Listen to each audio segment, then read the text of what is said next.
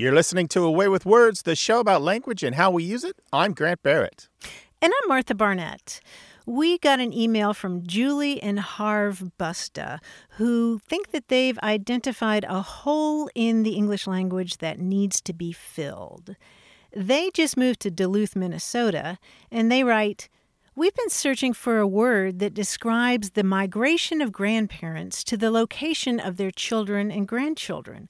We and many of our friends have begun this migration.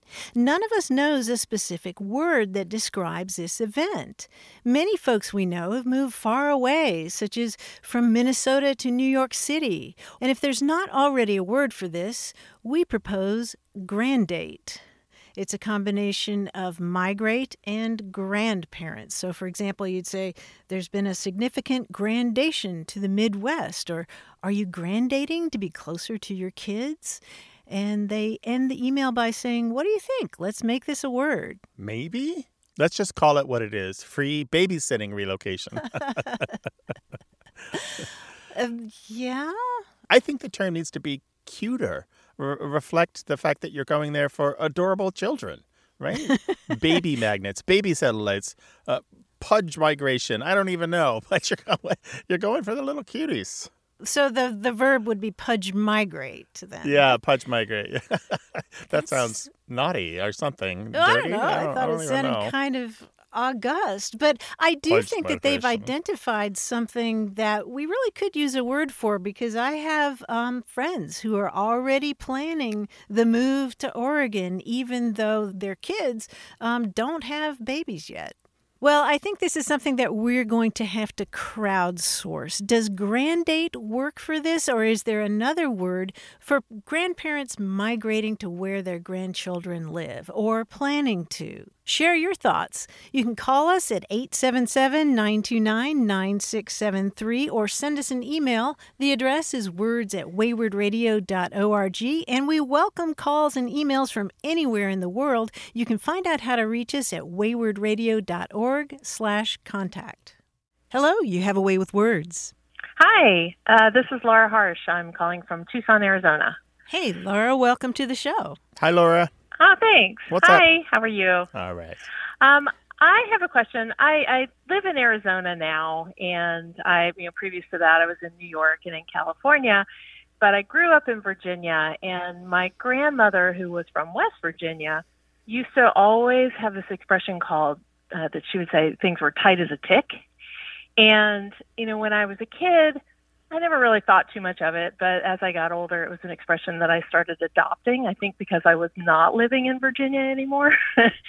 and people would ask about it and look at me really puzzled, and I'd be like, "Oh, you know, I think that it actually has something to do with like an engorged tick." And of course, they would get really um, a little grossed out by that. But then I started wondering, I'm like, was I only thinking that because I was a kid and that's how I pictured it?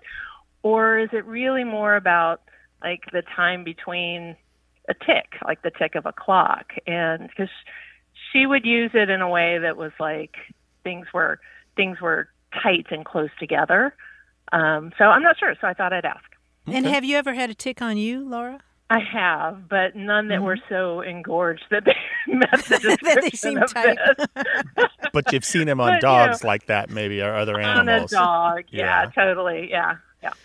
Yeah, it is the it is the insect. It's it's not the clock. It's not the ticking of a clock. It's about the literally the word I would have used engorged tick. This this full taut body pumped with mm. blood. Yes, a oh. very disgusting sight, particularly if there are a bunch of them in one location. You just ah, shiver.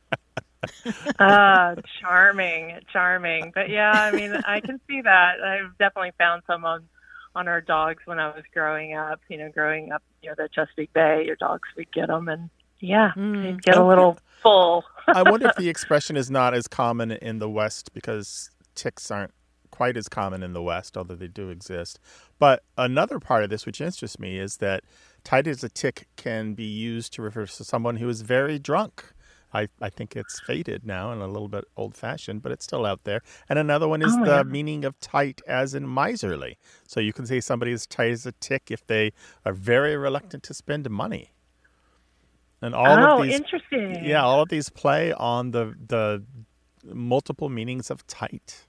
Okay, so I was I wouldn't be wrong then. Sometimes if I would use it, the way that she would use it would be if a room was really packed with people, it'd be like, oh, it's tight as a tick in here. Oh yeah, that's fine. yeah, Um, that's a that's a great yeah. meaning. Tight can mean that, right? Yeah. Uh, stretched full, well packed, well fastened, miserly, drunk.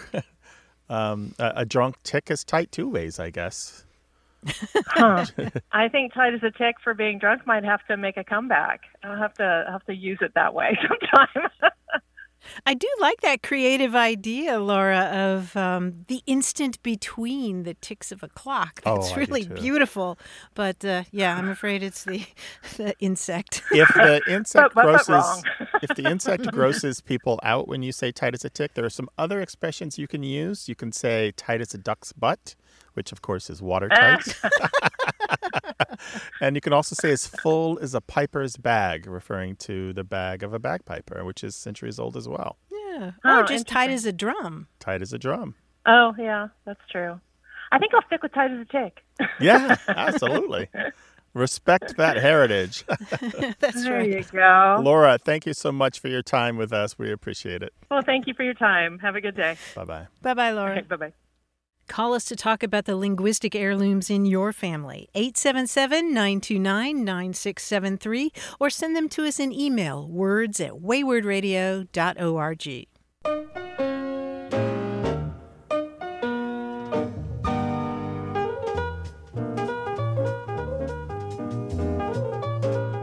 had a conversation not long ago about the expression, I beg your pardon, and that prompted a memory for Patricia from Greenville, North Carolina.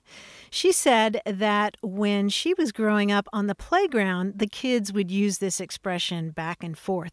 And she said sometimes one kid would say, I beg your pardon, their voice dripping with sarcasm, and the other kids would respond and say, I grant your grace. I hope the cat will spit in your face.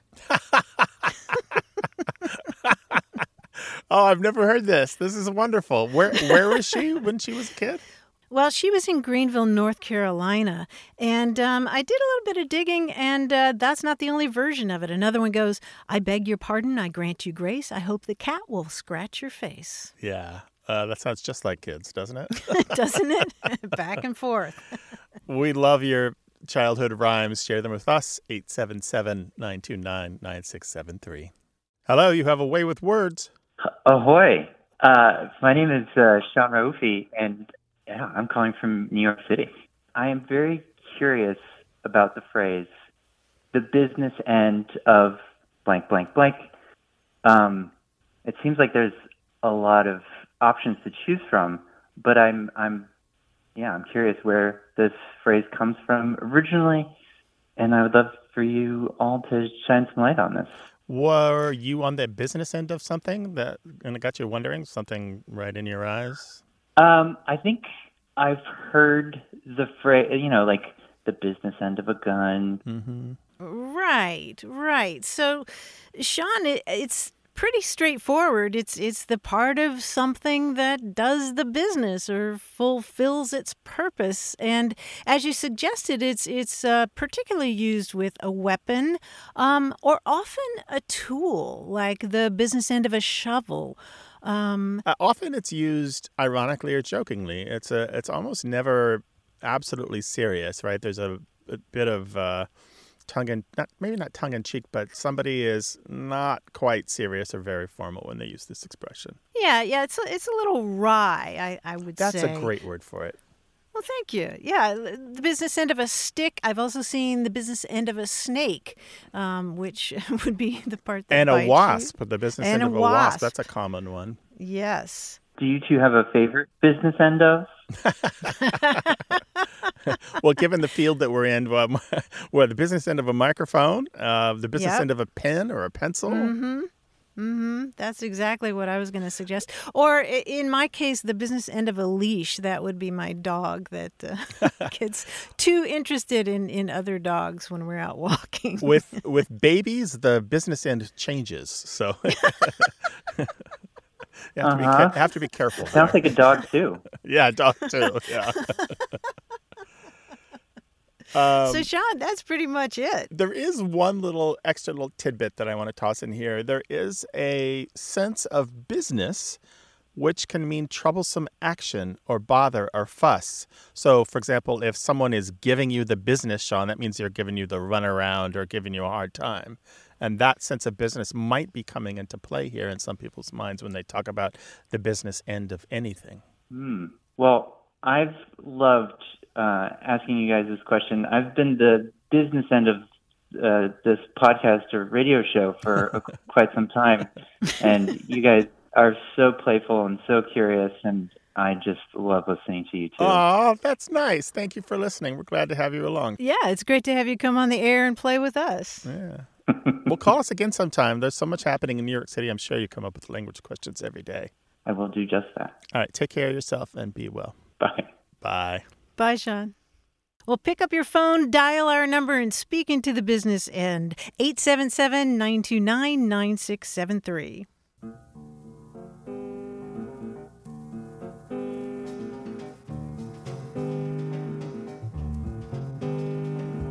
I recently came across a term that has me thinking it's plant blindness. Do you know this term, Grant? Yeah, I think that's when sunflowers don't know which way to turn to find the sun. for No. heliotropism? Yeah, for Yeah. heliotropism. No, that Yeah. is not the meaning of it. I just made that up. Tell me about plant blindness, Martha. Well, it's a term that was invented by botanists in the 1990s to refer to the inability to see or notice plants in one's own environment, because that leads to the inability to recognize the importance of plants in the biosphere and how they affect us. And I've seen this term used more and more. You know, we just, there's studies that show that if people are rapidly presented pictures of animals and plants, they will focus on the animals and not the plants. And in fact, little kids learn early in their lives that humans and animals are living beings, but they take a lot longer to recognize that plants are also alive. And so, plant blindness is a term that uh, refers to our sort of uh, tuning them out, I guess. Yeah, we have a bias for other mammals, don't we? Our biophilia leans more towards other things that have faces and eyes. Mm-hmm. Mm-hmm. Uh, I, I wonder if my son is experiencing plant blindness when he doesn't notice that he should put some salad on his plate at the dinner table. he goes straight for the pasta and meatballs and just like Mhm, reaches right. around the green stuff. Right, and it just sits there. we know from our email and phone calls that you all have amazing professions and cool hobbies. And you know what we like? We like hearing about the language you use in your cool professions and cool hobbies. Email us words at waywordradio.org or find us on our website at waywordradio.org. This episode is brought to you by FX's The Veil, starring Elisabeth Moss. FX's The Veil is an international spy thriller that follows two women as they play a deadly game of truth and lies on the road from Istanbul to Paris and London. One woman has a secret, and the other has a mission to reveal it before thousands of lives are lost. FX's The Veil, now streaming, only on Hulu. You're listening to A Way with Words, the show about language and how we use it. I'm Martha Barnette. And I'm Grant Barrett, and here he is in a top hat and tails, looking like he stepped out of a steampunk novel. It's our quiz guy, John Chaneski. Yeah, it's I, I ironically I stepped out of a steam bath, and that's terrible for the top hat. It's really you don't want that. But uh, nevertheless, You're leaving uh, a trail. I know. I'm so sorry. I apologize. You guys are familiar, of course, with Stephen King. Stephen King, uh, the author who has written do- dozens of novels. But how many of you know about his annoying doppelganger, Stephen Kong?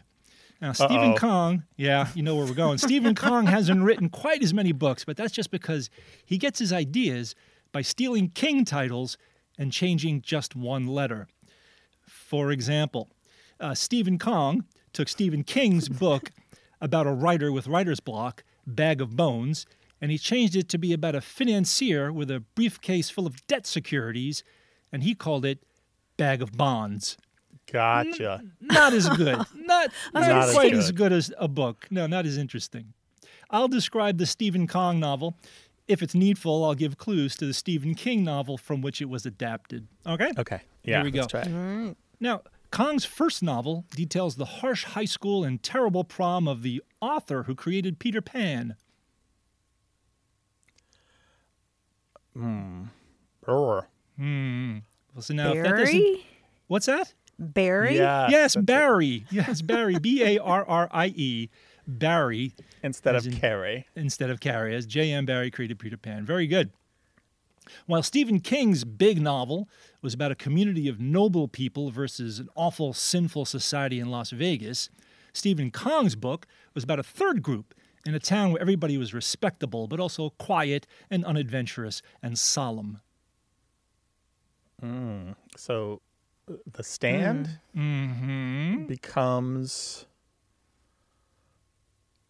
The Staid? The Staid, the yes. stage. There's Very actually not many words you can change the stand to. No, and the Staid no. is, is it. I don't want to read a book about the Staid. One of Stephen Kong's creepiest antagonists is a retired nurse who traps several characters in her cabin, including Ebenezer Scrooge, Scrooge McDuck, Silas Marner, Hetty Green, and other famous penny pinchers. Oh, heck. Oh. oh, I'm your biggest fan, John. Oh, what do you got yeah, for me, me Martha? too. Misers. Misers, yes. You changed Doesn't the she say I'm your Instead biggest of fan? misery. I'm your biggest fan. That's right. From misery to misers. Now, while Kong writes longhand in ink, it annoys his wife to no end. He never throws out his writing implements when he's done with them. He just tosses them in a cup on his desk, like we all do. Maybe he's hoping they'll come back to life in his novel about revived office supplies. What? So it's about the car. What was the book with the car that comes No, to no, life? Oh. not the car. Car? Oh, Pet Sematary. Oh, Pet um Pen. Pen Cemetery. Pen Cemetery. Hands up. How many people have a pen cemetery on their desk? Oh, my gosh. Finally, uh, Arnold Schwarzenegger starred in the film adaptation of King's novel about a deadly game show. But Arnold Schwarzenegger starred in Kong's novel about a dad who simply will not stop making wordplay based jokes. Horrifying. The punning man instead punning of man, the running yes. man. Uh, you guys did very well in that uh, liter- sort of literature based Ah, kind of. based quiz. Yeah, no, you did really well. Thank you. Good job. Thanks, John. And if you'd like to talk with us about any aspect of language whatsoever, we'd love to hear from you. Call us 877 929 9673 or send those questions and observations to words at waywordradio.org. Hello, you have a way with words. Hi, Martha and Grant. This is Christine Ruffner calling from Denver, Colorado. Hi, Christine. Welcome to the show. Hey, Christine. Hi, I have uh, actually a language etiquette question that I was hoping to get uh, y'all's thoughts on today. okay. Sure. Yeah, fire away. Okay. I'm wondering how you approach it when there's a word, often a proper noun, and there's a difference between the correct pronunciation and the common pronunciation. And I guess you have an example. Yeah, sure. So, for example, there's a, a Japanese clothing store found across the U.S., and for years I thought the English pronunciation was Uniqlo. And then I overheard a friend who has a very keen ear for pronouncing words, and she pronounced it slightly differently with Uniqlo. And so I went online and found that that second pronunciation is actually the more correct pronunciation. But now, when I mention the store around others, they are using the common pronunciation. And when I use what I believe to be correct, sometimes there's an awkward pause or a strange look.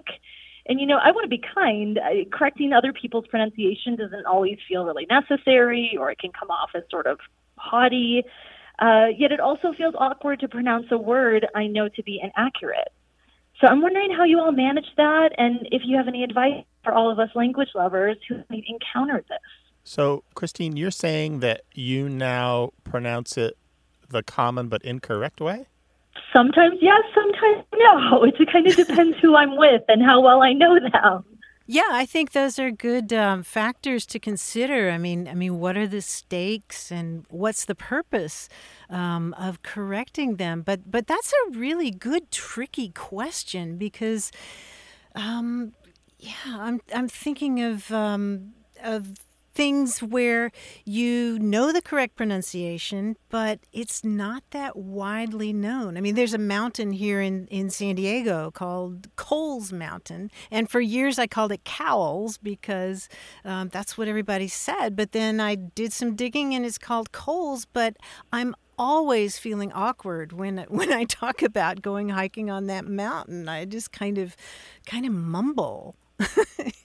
and also, if somebody pronounces something uh, that I know to be incorrect, I don't know. You know, I'm I'm an Enneagram Five, so I'm always wondering if there's something that I don't know. Um, so I, I often ask them a question like, "Oh, is that the way you pronounce it? I've always heard it this way." Yeah, I, I like the manners and etiquette part of this, Christine. Uh, the manners of keeping one's mouth shut are often better observed than possibly being helpful by correcting someone, right? Sometimes it's just better to be quiet than to be right. Right, right. And yet I can really relate to Martha's feeling that there's this sort of awkward, like, you pause before the word comes out of your mouth. And I, yeah, sometimes they say it one way sometimes they say it the other way. And I'm not sure uh, yeah, if I should stick with one, if that would make me feel more comfortable. But I guess you're right. It kind of depends who you're speaking with. I would, I would personally, but that, that's my personality. I would just keep saying it the way that I knew to be correct. But um, sometimes when this happens and I'm around people who might not know better, I'll say both. I'll say it my way, and then I'll like kind of exaggeratedly or even sarcastically say it the incorrect way. So, yeah, Christine, have have you? humor is always a good option. Yeah, so I'm not really telling them how to say it. I'm just demonstrating that I know that both exist. And Christine, I'm wondering if you've ever been in a situation where everybody is pronouncing a word incorrectly and you know that they're wrong and then then they get confronted with the actual pronunciation of the word. You know, like if you go to that store, for example. Yeah, I can't think that I have, but that would that would actually be a good way. Bring everybody I meet to that store and ask the, the employees to pronounce it in front of them. Maybe that would solve it. Well, well, that reminds me when I was trying to get to the bottom of the G Y R O pronunciation, and I went to four different places that make G Y R O, Oh, and I got right. four different pronunciations from the staff: gyro, gyro, gyro. It was just, it was ridiculous. yeah. Um, but generally, we try not to correct people in public. If we have to, we do it privately and quietly, and and it's in very limited circumstances. Um, and it's about being helpful, not making yourself look smart. So, obviously, your kids or your grandkids, I think it's your place definitely to gently and and politely correct them privately, and and people who work for you, um, or and particularly if they also work for the public, or, or produce public facing materials, those are good people that I think it's fair to find a nice way to correct them or people that you hire or and there isn't one exceptional case and this requires a lot of judgment. It's when people are in danger of making a very bad permanent mistake like uh, saying something truly embarrassing when they're about to meet the in-laws for the first time or put something on tape that's going to be seen by millions across the country i mean you really have to save them from themselves but those are rare circumstances Yeah, I kind of think of it as the linguistic equivalent of uh, spinach between your teeth. You know, like like like I would want to know. Yeah, and I think especially when it's a, a, a proper noun that you might not have ever heard pronounced before, that feels a little bit better. Uh, maybe cor- gently correcting someone's pronunciation or demonstrating what you are confident the correct pronunciation is versus, you know, just a, a regular word. Yeah, and you better be correct because Martha, the corrections, and I put that in quotes that Martha and I get all the time. Most of them are incorrect. It's so you so miscorrections are more common than accurate corrections, at least in our world. Yeah, yeah, we get those you of all people emails. And we it were, turns you want to reply back and go, "No, we got it right. You're just not correct." Christine, have we helped you at all or just muddied the waters? No, this is very helpful. It's helpful just to, to get another perspective on it, and uh, especially from you of all people. Well, we're happy to help. Let us know if uh, one of these comes up again, and uh, we'll we'll hash it out one more time. All right. Thanks, Martha and Graham. Big fan and, and happy to speak with you today. Yay! Take care of yourself. Thanks for calling, Christine. Bye bye. Bye bye. One of the reasons that we have a toll free number that works in the US and Canada is because we love hearing stuff from other countries. if you're listening in Mexico or Spain or Japan, Australia, wherever you are in the world, give us a call. 1 877 929 9673. And if you say, oh, wait, that doesn't work in my country, well, we have a WhatsApp number and we have contact forms on our website. Go to waywordradio.org.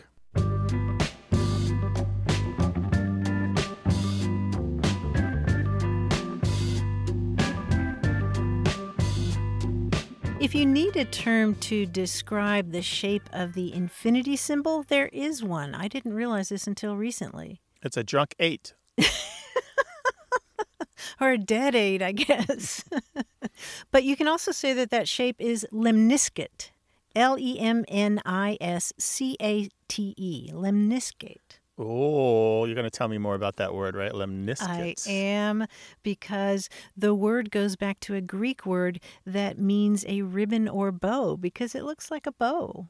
You oh, know, oh, yeah, it sure bow. does. Yeah, absolutely does. So that describes that that fallen over eight infinity symbol. Anything else that would might have that? Like, would you describe the ribbons used for charities and causes, like you know the pink pink bows or pink ribbons mm. as lim- lemniscate because they look like ribbons? No, I know that there are shapes like that that are formed when you're doing certain kinds of mathematical equations. Ah. Um, the term is used in mathematics, but I just I just love that there's a word for that particular shape, lemniscate. There's a word for us that is listeners. We listen to your calls and we read your emails. Call us 877 929 9673. Toll free in Canada, anywhere in North America, as a matter of fact, can call us. There's even a number, a different number for Mexico. You can find it on our website at waywordradio.org. Hi there. You have a way with words. Hi. Um, hi, this is, uh, this is Yanni, and I'm calling from Bradford, Vermont. Well, what's on your mind today, Yanni? Um, okay, so several months ago, my husband and I were with um, a friend of ours who's uh, that we're doing a writing project with, and we were about to sit down to the writing table, and our friend uh, said, "Oh, wait, wait, wait! Um, this is in shambles.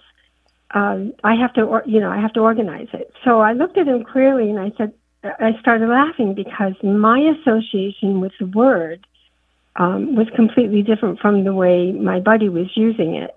Um, kind of just describe his mess on the table. Um, because my first encounter with uh, shambles was when I lived in England in the late 70s I, after art school. And my employer said to me um, when she saw that I liked to write, I like to draw rather, she said, um, You need to go up to York to the marvelous shambles and that's the first time I ever heard shambles. And I did go up to York and I did do some drawing. And they were just they were just beautiful. And so I've never thought of the shambles uh, as a mess, as meaning a mess. mm. So so so that's that's the word. so the marvelous shambles? Well, my employer described it like that. She said, "Ah, the marvelous shambles." and I thought, "Oh my gosh, marvelous. what's that?" And what was it? Uh, the Shambles is um, an area in York, uh, very narrow streets. It's in the center of York, and it's where there's lots of tea houses and shops, and the mm. buildings are sort of uh, sort of uh, hugging each other and pouring into each other. So uh, it reminds me of Gehry, Frank Gehry's architecture. Things are moving and dancing, and it's just really lovely. It's a great place to draw. Oh, sounds so charming. Oh wow! Yes. This may surprise you to learn, but before it was a, a, a, lovely little tourist town with shops and tea shops and little places to get a bite to eat, it was mm-hmm. an abattoir, a place with filled with butchers' stalls and the blood and mm-hmm. flies and the smell and the noises that go with that. For about a oh, thousand oh, years, that particular street in York was um, well known as uh, the flesh benches or the flesh shambles where people sold oh meat, an open air market for selling meat. And shambles meant a stool or a bench. And over ah. over the ah. years, this idea of a place covered with um, blood and carnage came to be used for for war. What happens that that people do on a battlefield to each other when they slaughter each other for the the sake of uh, some victory and uh, and then yeah. of course it was reduced. There was some kind of a which semantic bleaching we call it, where the grossness of it, the disgusting part of it, was kind of bleached away, and now we just think of a, a mess or a ruined area as a shambles. But it all stems from that exact street in York Mm. being a place just Oh. with lots of animal bodies being butchered. Oh my gosh! Wow. Yeah, very. It was very Yeah. different then. There are there are descriptions in there. As a matter of fact, that street is mentioned in what's called the Domesday Book, D O M E S D A Y. Um, so that's how old it is. It is very old, and lots of descriptions Oh of it exist from when it was something else entirely. Well, I had I had heard people using it to describe a mess. I didn't quite understand how bad of a mess. So, oh my, uh, wow! So it's quite an old uh, old word. Yeah, So, and there are other. yeah. There historically have been other shambles, other streets that took, or Mm-hmm. areas of of towns that took the name of the the benches used to butcher. And now it's a beautiful marketplace. Right, right. And you can go shambling along, right? And, and That's a- looking at all the places. It's thought that uh, this term for table or bench, shamble, um, has to do with the verb to shamble. It may be the, the splayed Mhm. legs of the bench or, or the way that uh, the person sits astride it. You're shambling. Oh my gosh, I like using it that way, stumbling along. okay. Oh, well, thank you so much. Um, I love your show. It's really lots of fun. So, Oh, it's our pleasure, and it was our pleasure to have you with us today. Thank you for your time, Yanni, and for your question. okay, thank you so much. Okay. right, take care of yourself. right. Bye bye. Yeah. Bye-bye. Bye. Call us to talk about word histories and mysteries, 877 929 9673.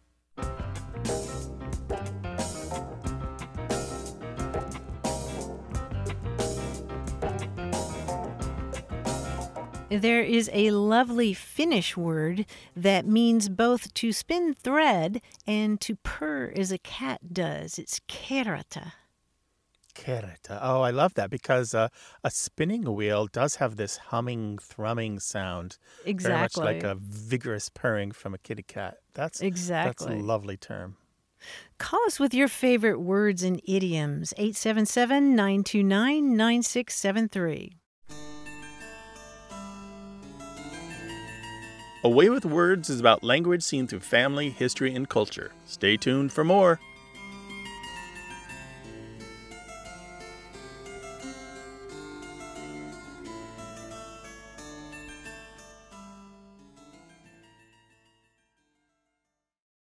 Hey, we've got something special for those of you who love our show but could do without the ads. That's right. Imagine A Way with Words, the same engaging conversations, the same deep dives into language without advertising interruptions. We're talking about our ad free podcast feed. It's sleek, clean, and it's just for our supporters. It's at waywordradio.org slash ad free. It's inexpensive, easy to sign up for, and works with all major podcast apps like Apple Podcasts and Spotify. It's an affordable way to support the show and get a seamless listening experience. And if you're feeling generous, why not give a subscription to another A Way with Words fan? That's waywordradio.org slash ad-free. Sign up today. Your support means the world. waywordradio.org slash ad-free. Thank you. You're listening to A Way with Words, the show about language and how we use it. I'm Grant Barrett. And I'm Martha Barnette. If you're in a book club, how do you all decide what books you're going to read? In some groups, everybody takes a turn choosing a book. And I know that there are other groups where everybody votes on which book they're going to read. And I also know of groups where everybody chooses a different book and comes ready to make a little presentation to the group about that book. So you learn about several different books in one sitting. So, which of those works best? I've been thinking about this a lot lately, ever since I heard an interview with the president of the American Library Association, Emily Drabinski. She's in a group that reads 50 books a year in 50 different categories. And the categories are really cool. I reached out to her to find out um, what kinds of books they read. And the list of categories includes a book you first heard about on social media, a book with a color in the title, a book with a word or phrase in the title that describes you, And she says approaching reading this way has really opened up her mind. For example, one of the books that she was supposed to read was a book that's generated a lot of popular buzz. So she ended up reading Paris Hilton's memoir. And she said she actually liked it, that it that it opened up her mind and it made her think in some new ways. So she's really glad that she read it. And Grant, I'm really fascinated by this idea of um, lexical cross training. You know, sometimes I can get in a particular mode where I'm just reading a certain kind of book, and I really like this idea of. Uh, stretching my mind a little bit, stretching stretching my reading to um, to accommodate that kind of list of books. I love it too. There's something about escaping the tyranny of the bestseller lists that can lead you down wonderful new paths because there are so many books published each year you have to slice and dice them to, to get down to something manageable. Uh, right. None of us are going to read all that many books in a given year. I think I read more than most people, but a lot of my stuff is is you know fantasy fiction or genre fiction that sort of thing. And uh, but when I read the high level stuff, uh, I do fall into niches and, and, and ruts, and I think it is amazing just to to say what kind of random wonderful thing will I find if I only go for books that have the word cowboy in the title or Hmm. purple or Mhm. Where the author is somebody who's not from this continent or Mhm. anything or it's in translation from Polish, you know, what am I going to get? I might get something amazing. Well, we'd be really interested to hear how you choose the books that you read, especially if you're in a book club. How do you all come to that uh, decision? And do you have some kind of uh, list of categories to choose from? Or, or what would your list look like uh, to expand your reading? You can hit us up on the internet at waywordradio.org. We have a zillion ways to reach us, including email, phone number, WhatsApp, text message. You can find it all there, including all of our past episodes. Hey there, you have a way with words. Hi, uh, this is Mav calling from Madison, Wisconsin. Hi, Mav. Welcome. What's going on on the isthmus? Yeah, so I have a question about a term that's popped up recently in internet slang. Uh, the term is chat. Uh, it comes from content creators streaming on platforms like YouTube and Twitch, referring as a collective to their viewers who have the ability to type messages that the streamers can see, and so they're nicknamed chat. So I've noticed people taking this one step further and using it in everyday situations, um, like using it uh, in modern internet slang, saying things like "chat, is this real?" or "Do you see this?" chat to nobody in particular. Um, so I was talking about it with my friends, and we came up with the topic of chat being a fourth person pronoun. So I guess that's where my question really lies. Um, is there such thing as a fourth person pronoun? And if so, would this be an example of one? Oh, okay. Let's break this down. Uh, This actually came up in the 2023 Word of the Year vote at the American Dialect Society annual conference in New York City that I attended. And there was some discussion about chat and whether or not it was a pronoun at all, much less fourth person. And the linguist that I heard unanimously agreed it is not a pronoun. If you take any sentence where chat is being used in this way, it's called the vocative use. That is, uh, it's being used to address people when you're speaking to them. And if you replace chat with audience or listeners or readers, you'll see that there's nothing special about chat being used this way. It's not a new grammatical form, it's not a pronoun, and it's certainly not a fourth person pronoun. So, that said, I love the use. I really do. I love the idea that it has left this streaming realm where perhaps on Twitch you'd say, let's see what the chat thinks. And then the chat all says their comments. And then the host, who's on video, kind of summarizes or, or, or reads out the best ones. And you'll find gamer or gamers used in the same way.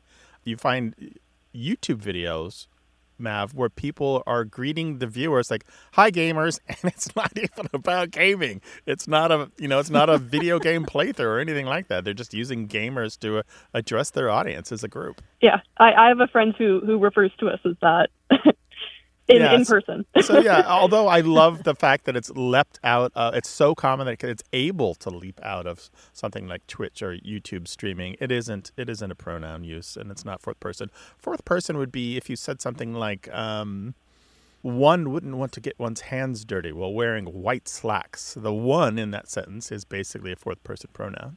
It's really rare in English. Okay. Got yeah, it. it got shows up in some other languages. Some other languages. Yeah, yeah. There's some Native person. American languages from the East Coast that use it, um, but again, not in, not in English, not that common. What what this could be considered, if you're looking for something linguistic to take back to your friends, is a form of meronymy. This is M E R O N Y M Y, where we use a part of a thing to refer to the whole thing. So chat is just one part of the whole streaming experience, but it's not the act of chatting we're talking about when we use chat in that way, but we're talking about the people who are doing it as a collective, as a body. So we use meronymy in the same way when we say nice wheels about someone's new car. We're referring to the whole automobile, even though we're saying wheels. So wheels is a meronym. Or if we're talking about military uh, deployments, we talk about boots on the ground. The boots means actual people. They're clearly wearing more than boots. so that's what's really happening here from a linguistic point of view. The meronymy, where the, the small part is standing in for the larger whole. Meronymy. That's that's awesome. We really appreciate you reaching out to us. And if anything else like this comes up, we're your people, okay? Yeah, of course. Thank you guys so much. All right, be well. Thanks for calling. Take care. All right, bye. Hey gamers, lots of ways to reach us 877 929 9673 or send your thoughts and email to words at waywordradio.org. You can find lots of other ways to contact us at waywordradio.org slash contact. We're on Blue Sky, Reddit, Twitter, Mastodon, Facebook, Instagram, and Smoke Signals.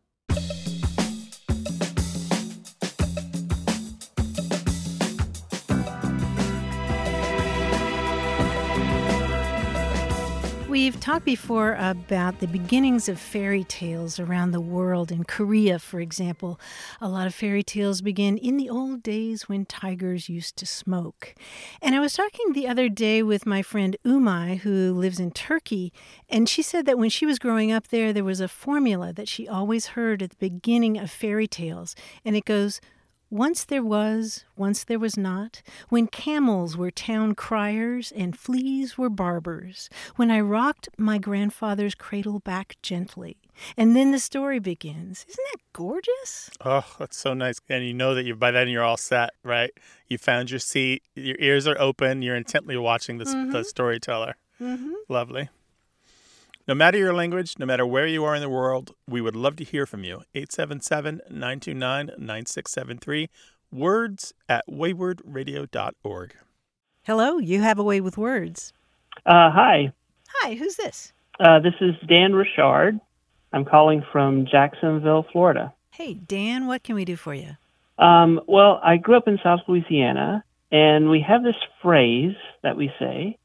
Uh, it it goes "God des dents," and it means to look at something that's foolish, or to look at something that's surprising, or it kind of translates "Can you believe this?" or something like that. Um, and I was trying to think about well, what what does that come from? and I wasn't able to get a real good French kind of direct translation. And it seems uh, I was wondering if it was related to going gaga over something, because like we'll shorten it sometimes and just say "ga," you know, look at this. Um, and so I didn't know if that was related to uh, this like focus of going gaga over something. Can you say the, the expression again? Yeah, "God des dents." God des dents. And so this Mhm. is Cajun French or Louisiana French. That's right. I know it's a little different than than French. It's a dialect. Yeah. But we can still hear the roots of it there. And what we are hearing is the gar is uh, from a verb meaning to look, um, Oh, as in the English regard. Um, and then Ah. donc is D O N C is then. Sometimes you'll hear it as mais garde donc or um, just garde donc or garde me donc. Um, Oh. And you're right. Ah. It translates as, "Will you look at that?" or "Get a load of that?" or "Will I never?" or "Will I say?" it's just kind of like an expression of surprise. That's exactly how we use it.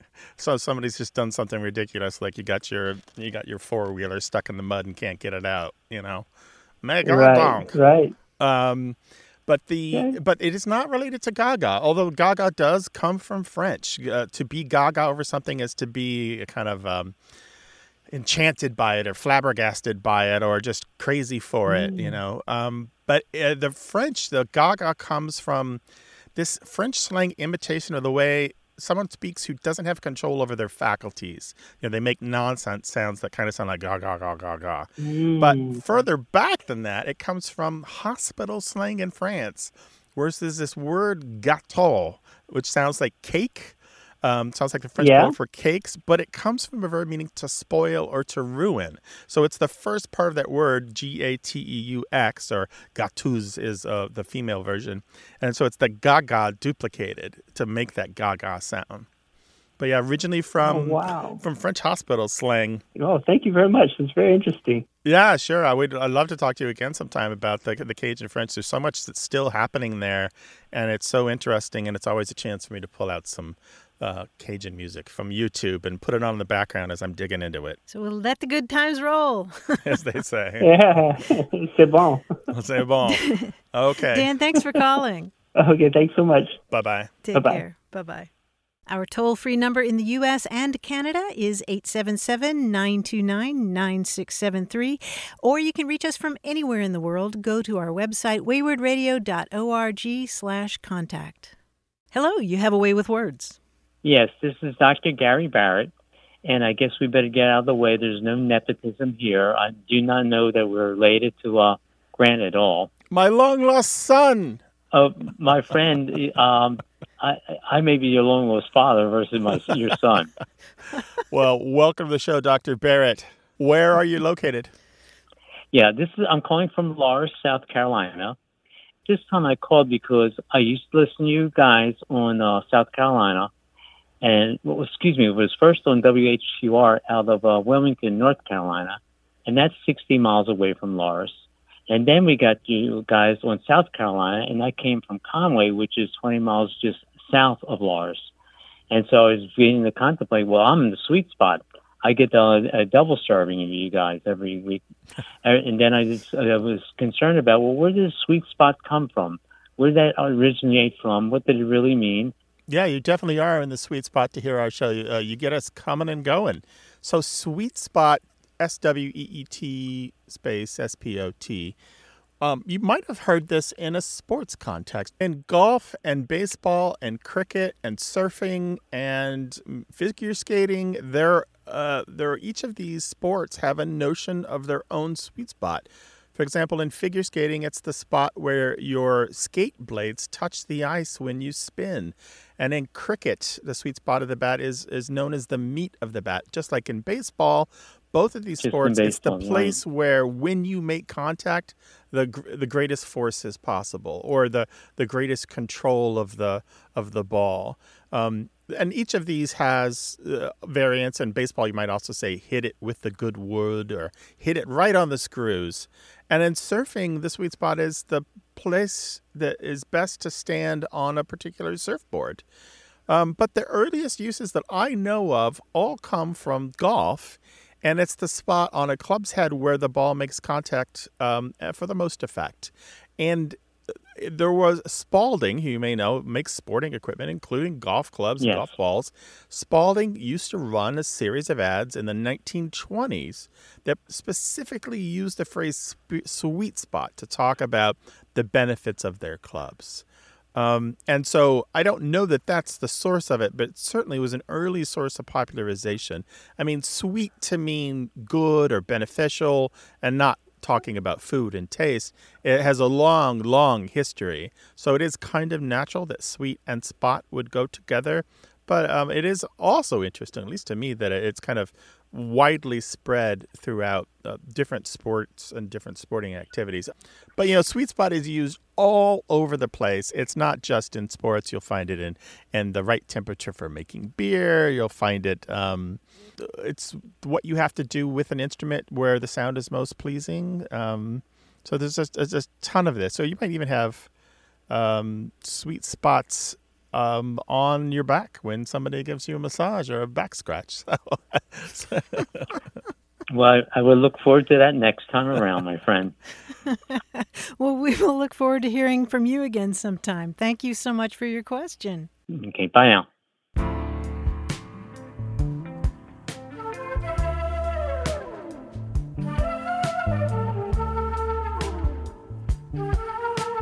Liam in San Francisco called us to share a favorite quotation from Donna Tartt's 1992 novel, The Secret History. And the line that Liam shared with us is wonderful in itself, but it's part of a longer passage that I think is worth reading in full. Now, to set it up, the secret history is set in a fictional college in Vermont, and the narrator is transferred from a college in California. And in this passage, he's describing some of the things that he sees and feels as he's walking around this idyllic campus. And it goes in part a group of red cheeked girls playing soccer, ponytails flying, their shouts and laughter carrying faintly over the velvety twilit field trees creaking with apples, fallen apples red on the grass beneath, the heavy sweet smell of apples rotting on the ground, and the steady thrumming of wasps around them. Commons Clock Tower, ivied brick, white spire, spellbound in the hazy distance. The shock of first seeing a birch tree at night, rising up in the dark as cool and slim as a ghost, and the nights, bigger than imagining, black and gusty and enormous, disordered and wild with stars. Is that sensuous or what? Yeah, it's the last part that Liam particularly wanted to bring to our attention about the night. Right, black and gusty and enormous. That's that's what you see in rural Vermont. we love it when you share beautiful passages of writing from what you've been reading. Send them to us in email words at waywordradio.org. Our team includes senior producer Stephanie Levine, engineer and editor Tim Felton, and quiz guy John Chaneski. We'd love to hear from you, no matter where you are in the world. Go to waywordradio.org slash contact. Subscribe to the podcast, hear hundreds of past episodes, and get the newsletter at waywordradio.org. Whenever you have a language story or question, our toll-free line is open in the US and Canada.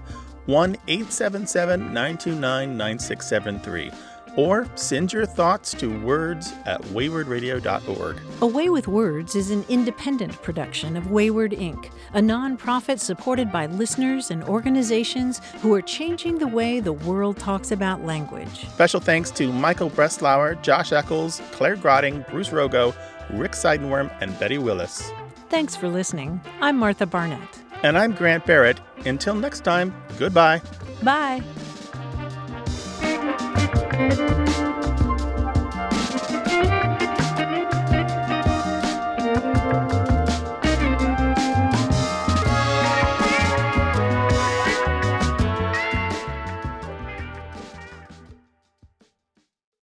Hey, listeners, we have a favor to ask.